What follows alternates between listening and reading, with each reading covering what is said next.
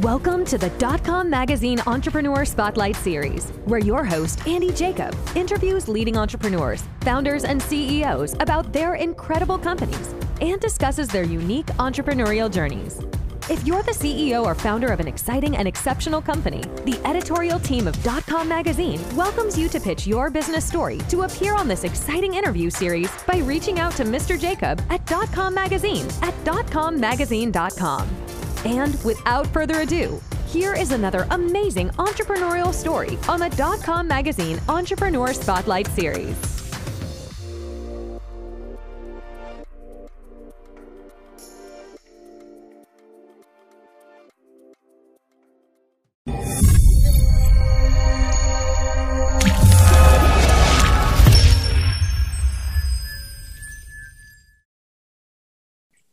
Hello, everybody. Andy Jacob here with the Dotcom Magazine Entrepreneur Spotlight Series.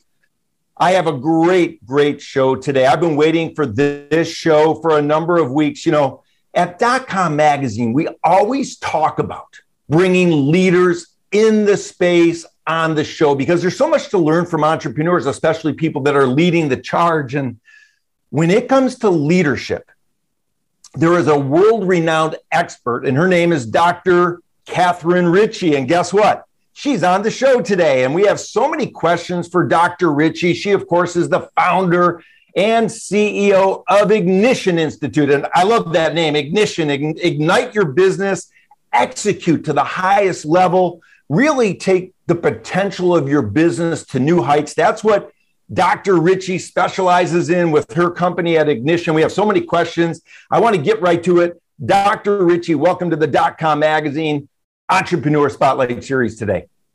Thank you very much, Andy. I'm excited to be here.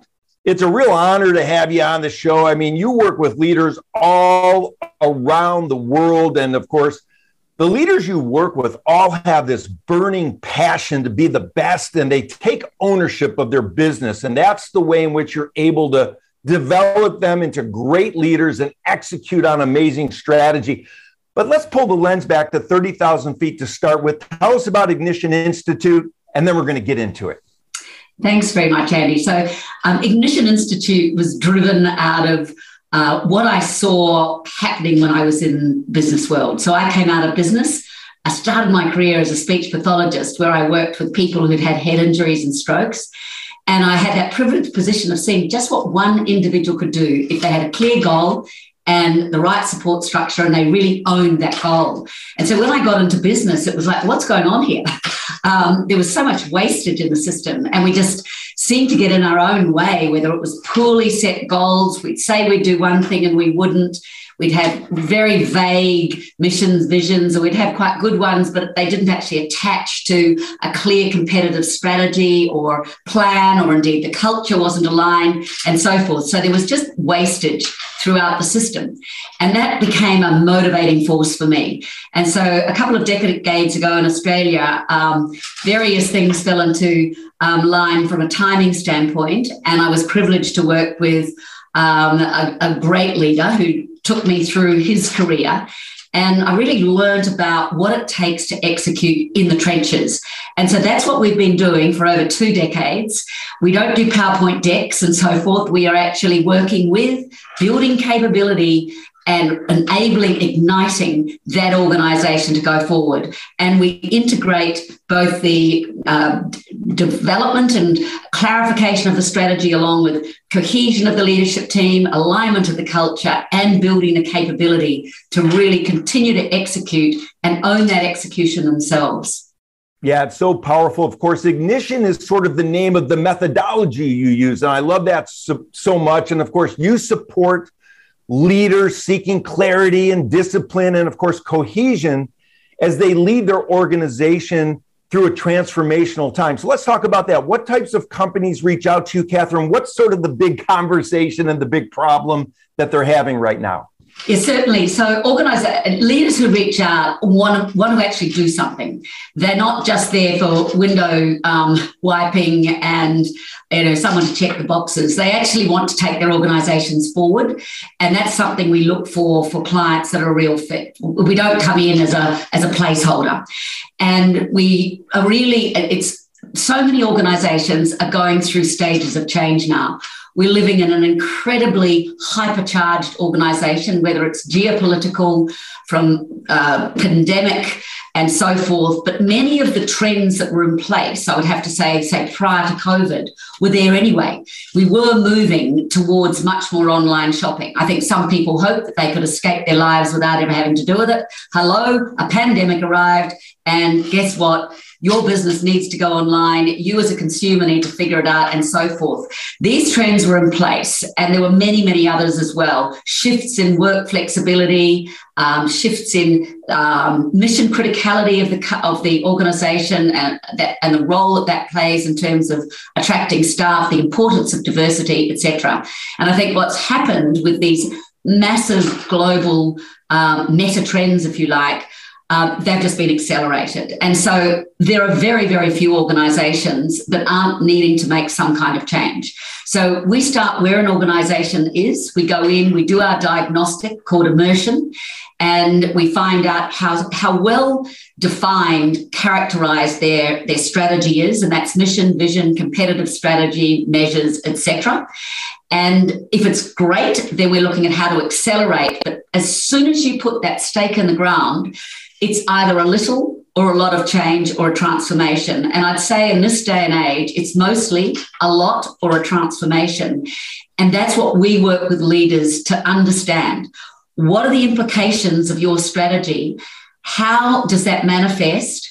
And what are the big from doing it this way to doing it this way shifts that really will underpin the shifts that you have to make? And we need to be very clear how they manifest in the external environment.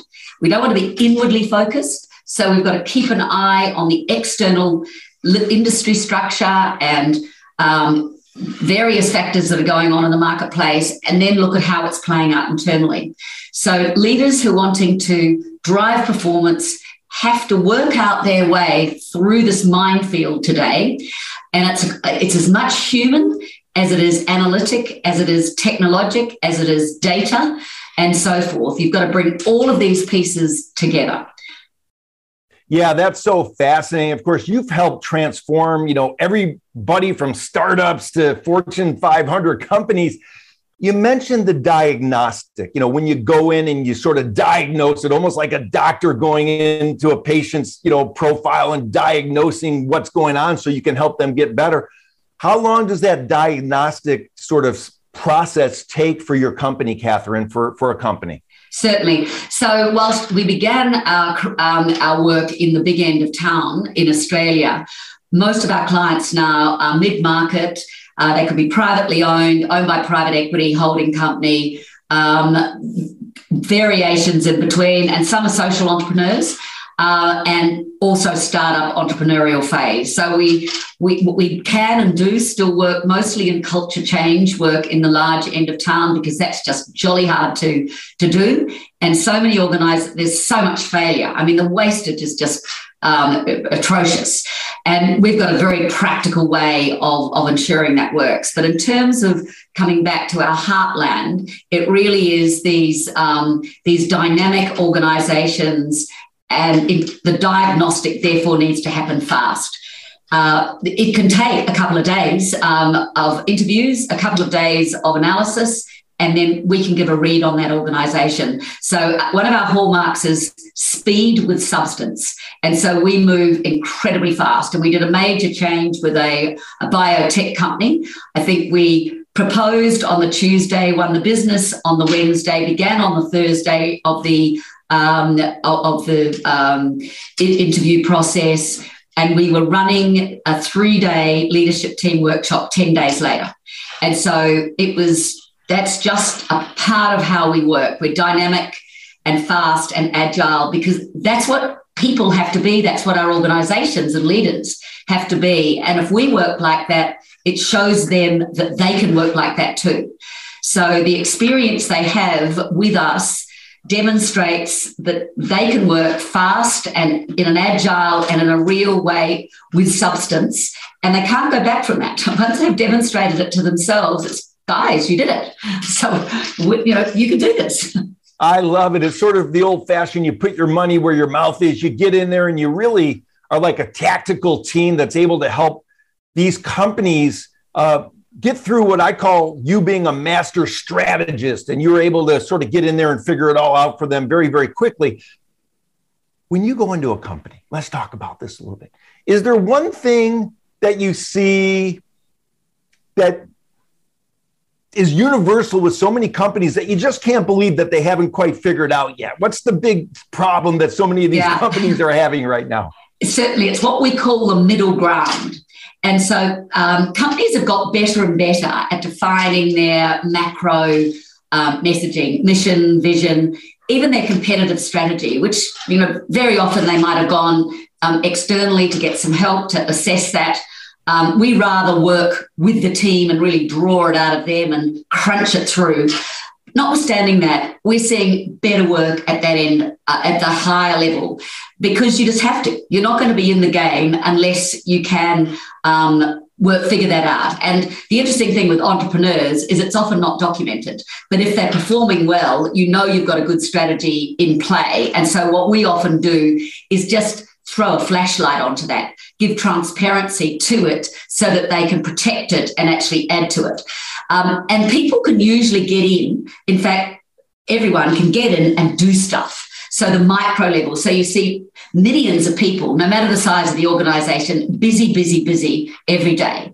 And in fact, there's almost a badge of busyness in some organisations where you don't feel as if you're doing anything unless you're declaring you're busy and you're busy, busy around. The issue is that that busyness may not be sufficiently aligned, connected with the overarching competitive strategy and mission and vision of the organisation, and therefore it doesn't have the potency. So you're doing all this stuff, and some of it will hit the mark and a lot of it doesn't. And this is where you have things like, oh, we can't prioritise, and no, we don't know what to say no to, and so forth. And of course, prioritisation and saying no are always going to be hard, and they're always really important. However, we would say that if you can't do that, no matter, if you can't do it with a systematic approach, then you're not clear enough. And this is where it gets to the middle ground. Everything, we're very much about looking at a whole system, not thinking of it in a linear step-by-step way. Notwithstanding that, hierarchy counts. And so you do need to translate macro messaging down into what we, as I say, call the middle ground. And very often the overarching strategy commentary is in quite conceptual language, which is okay when it's at that level. However, it can mean lots of things. And equally, we in Western cultures, and we've done quite a lot of work in places like Papua New Guinea and the Pacific Islands and various other places which teach you different ways that language is used. And Western cultures tend to use conceptual languages like communication and empowerment and such like. And they're great words because everyone can agree. But when you go, actually, what the heck does that mean? It means everything and nothing at the same time. And why that middle ground is really important is it brings tangibility to your competitive strategy, and it gives teeth to your plan, it gives teeth to where your investment needs to be. It then allows you to prioritise, make good trade-off decisions. It's where you go, okay, how much of our time, you know, capacity is so poorly assessed. We come up with a strategy, we work out this huge set of initiatives, but do we come back and go, what do we actually need to do to drive and run our business day in, day out, to serve our customers, clients, and so forth? Maybe 50 or 60% of our capacity may be tied up there. So we've only got a certain proportion. And this is all part of the middle ground. It equally is about understanding the cultural elements at a more detailed level. I talked about the shifts, which go right through. I mean, one example is around measurement. And often we had one organisation that moved from measuring things, measuring activity, to measuring what matters. And we got very much down to measuring the things that would make a difference in the plan to our performance, as opposed to arriving at your end of year or quarterly assessment and go, we've done lots of things, we've done all these things, and everyone go, very good, you've done lots of lovely things. And that was okay when performance was easy, but it's getting tougher, more competitive, and you've got to get tighter. So in that middle ground, there's a lot of definition, translation, and there's a discipline. It's easier than it might sound, but it's critical. And organizations do not do this well.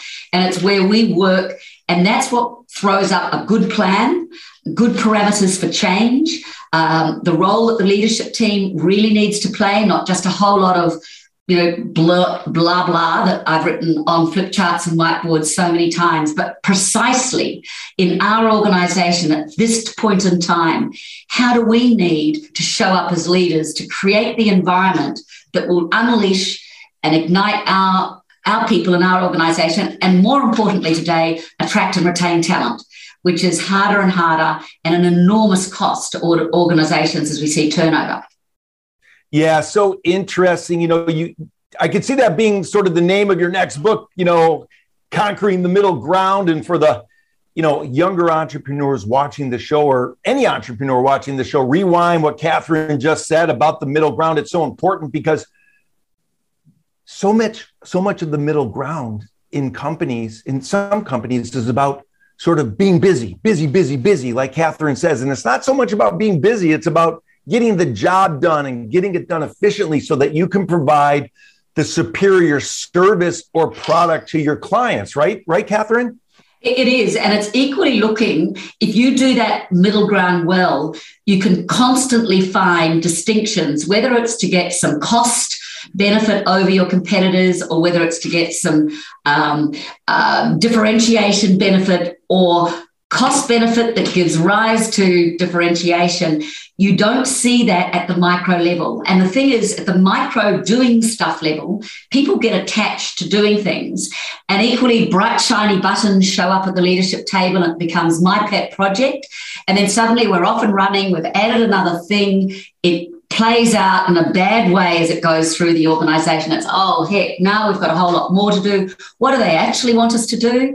And as we say, you've got to get very clear about where you're spending your time. And if you find that your bright, shiny buttons don't fit into what's really going to drive your performance, then do them on the weekend. You know, you've got to be disciplined to let go of that. And so, as you say, I think conquering the middle ground is very much where we want to write next. The other piece we want to write in is transformation, because that is done so, the track record is not great, should I say, Andy, and there are so many practical things that can be done differently there. And the good thing about transformation is it's usually not in crisis. It's usually, gosh, we've got to really transform from doing everything this way to that way. How do we create that roadmap? If you are in crisis, that's a different thing. And that is an entirely, and I've worked with organizations in that state, and you've got to really hold ground and be very disciplined, but that's a whole nother set. And the middle ground is even more crucial there. Yeah, that's so interesting. And of course, you know, you're an expert, of course, at leadership changes and capital events and this transformation. One thing I did want to talk to you about, and I was very excited to talk to you about this, is something I call big market pivots or pivots. And we talk about pivots sometimes on the show, but coming from your perspective, you know, how important is it for companies to be open to a pivot should things not be working well along the process and with the strategy that they currently have? Yeah, sure. And it's interesting because the word pivot has, and I think probably off the back of COVID where we had to go, oh, not working in the office anymore, turn right to home. So yes, pivot has become a word. I think I wouldn't like people to think about strategy as sort of ad hoc and leaping about. And even in the face of something as dramatic, significant, traumatic as COVID, you want to even get clearer about what your strategy is and how you've been competing. Because unless it's something like we are going from the slate board to the computer and we've missed it, books was a good thing. I mean, all those bookstores that sat there and sort of went, there's no way that people are going to do online books and such like. There's no way that people won't want to come into bookstores, Amazon, sending them out, etc. They really needed to face into their issues much earlier, and that did require a significant change. The newsprint business was another area. We didn't work in the book game, but we worked in newsprint, and I'll never forget being in a room of editors where I said, "So guys, what business are you in?" And I was almost shot down, and I said, "I'm serious. You can fight all you like, but it's coming at you like a Mack truck." And so when you've got major change, it's going to affect your industry of that nature. Well, that requires a rethink. As soon as you see those shifts occurring, you need to start thinking about how you create a green field to start testing other models. And you keep your other one going so that you can then cannibalise your own, find the new positioning of that. What I would say, it's about staying in touch with your environment. And rather than needing to do massive pivots, it's about really being connected and in a quarterly way, at least every 4 months, sitting down and going, what are we hearing? And not just from our the buyers, because we might have a distribution channel, but end consumers, what are the social shifts that are occurring? What else is going on, politically or otherwise, economically, that we need to listen to and think about? And how does that change our economic power, our positioning, our competitive positioning? It's almost like Porter's 5 forces, which I ironically have just over there, to understand where your power sits and how it may be threatened and what you need to do differently ahead of the curve. So I think if you're keeping the strategy conversation going and alive in a disciplined way, it's a really exciting conversation to have. Then pivoting dramatically shouldn't happen knee-jerk way. It should be a much more measured path. And there might be accelerators that you can do, that you can go faster, but they're not sort of knee-jerk, fast, turns. Less with COVID. And then still, I would say what was working and what's radically shifted and what do we need to absorb? Because the more measured we are, the less panicked we are, the better the decisions we will make. And the more we can hang on to our base of our competitive positioning and then look, everyone's facing this new world in COVID. So how might we do it better than others? Yes. And that's not to say, by the way, Andy, that pivots don't occur, but if you're doing strategy well, they should happen less than more. I love that. I mean, that's great. I mean, Dr. Ritchie, pardon me for cutting you off, but I just got so excited with what you just said, because a lot of people, they think that pivot needs to be like this massive thing that happens overnight. And if you're doing the strategy right and you're, getting together with your expertise and your consultants and your, C-level executives every 3 or 4 months, it's a gradual process in a lot of moments, right? The big thing, strategy is not an event. It's not a document. And it's not even a process. It's an ongoing, engaged conversation underpinned by an organizational process with data flows in and out. It's incredibly dynamic, and it's both creative and analytic. It's art and science together. I think it's one of the most exciting areas. And of course, I'm biased. I love it. It almost seems like it's a living, breathing entity, according to you, Kathryn. It is. Yeah, I love it. Absolutely is. The more it is living and breathing, the more the organization and the more people through the organization understand how to think strategically, how to actually develop and take pieces at their level of the organisation and bring it to life. So in a number of our organisations, we're now running strategy, execution and change programs so that they've got capability all the way through their businesses. So what that means is if any one person leaves, this is anchored. And they're really harnessing the intellect of the organisation. And not everyone is strategic, but people could learn and they play different roles and different parts in it. And you see it happening en masse. And we've got one client in Australia, a holdings company, and it's simply extraordinary to see how this is unleashing and driving their performance in a significant way. I love that word, unleashing, and that's so powerful when it comes to strategy. Dr. Ritchie, I thank you, first of all, for coming on the show. It's an honor to have you here. And of course, I know you've only cut out a certain amount of time, but I want to talk and get into entrepreneurship, because we have younger entrepreneurs that watch the show as well, as you know, and sometimes they hit a roadblock. Sometimes they hit a pothole in the road. Sometimes they freeze in the frame. They don't know what to do. Maybe you could share some insight to the younger entrepreneurs on their entrepreneurial journey about what it takes to get through those tough times, coming out saying to themselves, wow, I'm really happy that I went through that tough time because now I learned something and I've gotten better. The actual principles don't change irrespective. So our ignition method, where we basically look at getting a clear sense of your mission, vision, competitive strategy, which is where we are going to play the game, how we're going to win in those spaces, what capabilities do we need to be outstanding at that will underpin that, and then how we're going to keep ourselves on track, and then the plan against strategic pillars. So, you know, the entrepreneurial businesses, even with my own, it's exactly the same. And you can do it much faster. When I've facilitated sessions with, you know, one person or two founders, you know, we can move through these sessions in a few hours and get that plan, and then they continue to roll it on an agile basis. And you want to have some advisors around you who you can step back and sort of separate yourself from the business and look through the window.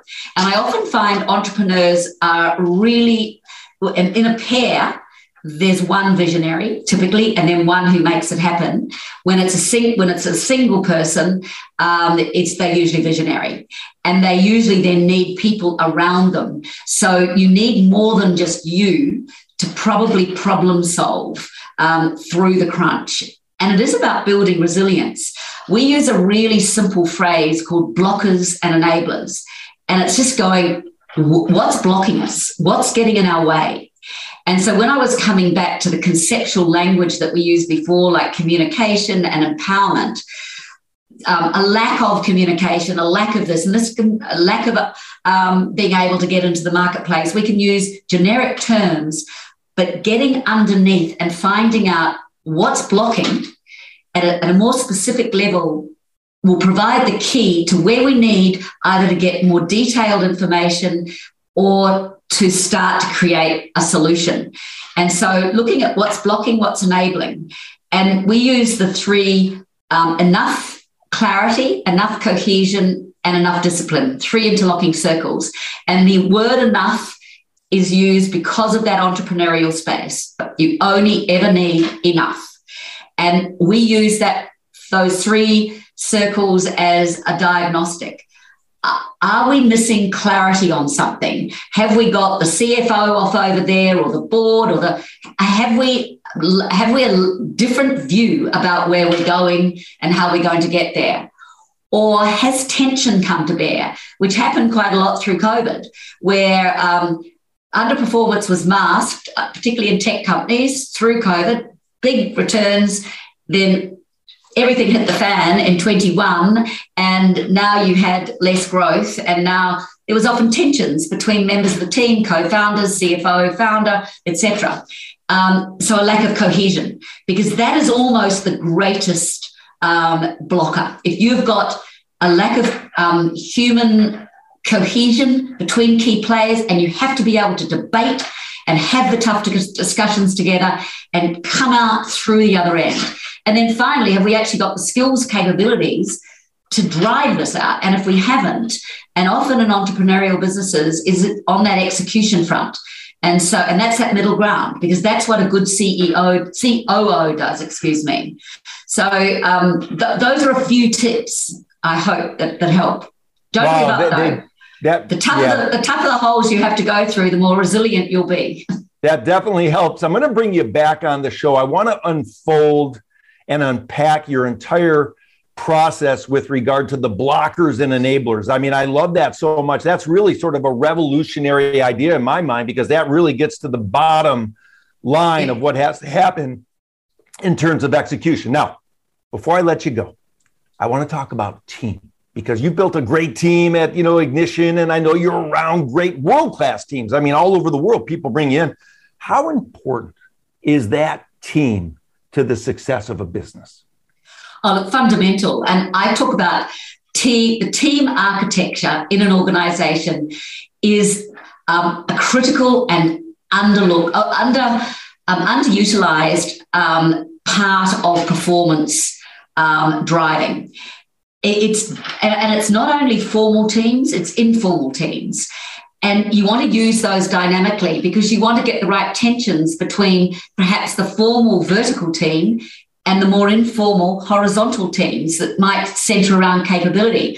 So for me, team, it creates an environment that people done well can really thrive, no matter your style, you'll grow in a team, and you don't have to be all at the same level. With leaders I've worked with, I've said this is one of your greatest training grounds. If you've got the right people and a few really senior capable players, you can bring in more inexperienced young people who can be coached and mentored, so long as you haven't got a territorial team who are out to compete and eat each other.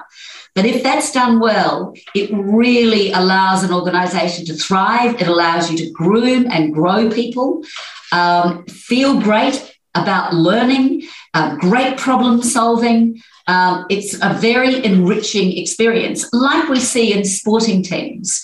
You know, the sort of support that comes in around when they're done well.